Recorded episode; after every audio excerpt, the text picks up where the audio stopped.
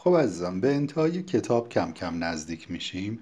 پرسش و پاسخهای کتاب تموم شد و الان توی این بخش مارشال خیلی به طور کوتاه می‌خواد در رابطه با عشق و ارتباط اون با رفتار بدون خشونت صحبت بکنه. در دو صفحه خیلی کوتاه راجع به این مسائل صحبت کرده. عنوان این بخش هست عشق چه ربطی به این ماجرا دارد؟ شاید دانستن این موضوع کمکتان کند که ارتباط بدون خشونت واقعا از تلاش من برای درک مفهوم عشق و چگونگی ظهور آن و چگونگی عشق ورزیدن رشد کرده است. من به این نتیجه رسیدم که عشق چیزی نیست که صرفا احساسش کنیم بلکه چیزی است که ابرازش می‌کنیم چیزی که انجامش می‌دهیم چیزی که داریم و عشق چیزی است که نثارش می‌کنیم. ما خودمان را به شیوه های خاصی نثار می‌کنیم.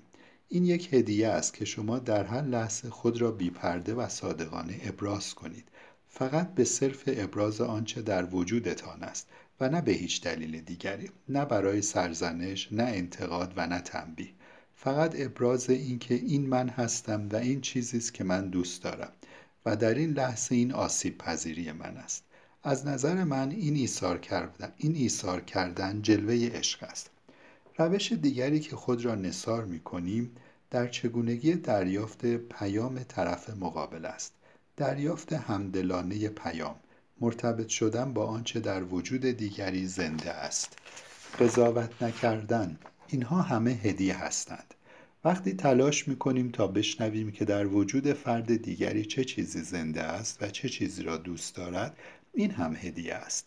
در نتیجه ارتباط بدون خشونت فقط جلوه و بروز درک من است از عشق.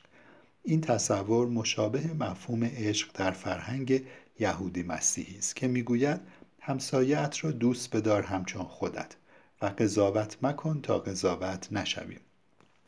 وقتی با مردم به این روش مرتبط می‌شویم اتفاقی که میافتد تعجب برانگیز است.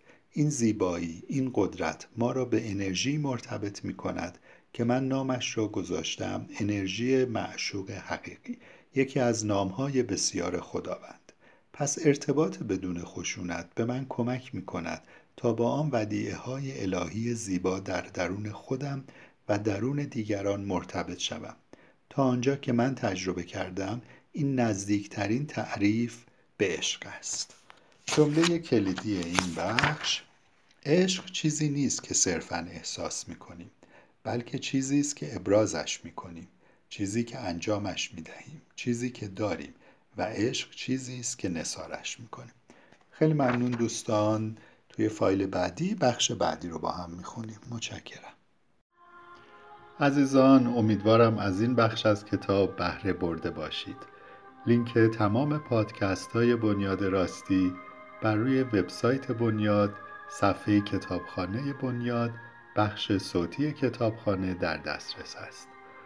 آدرس وبسایت بنیاد راستی www.bunyadrasti.com می باشد.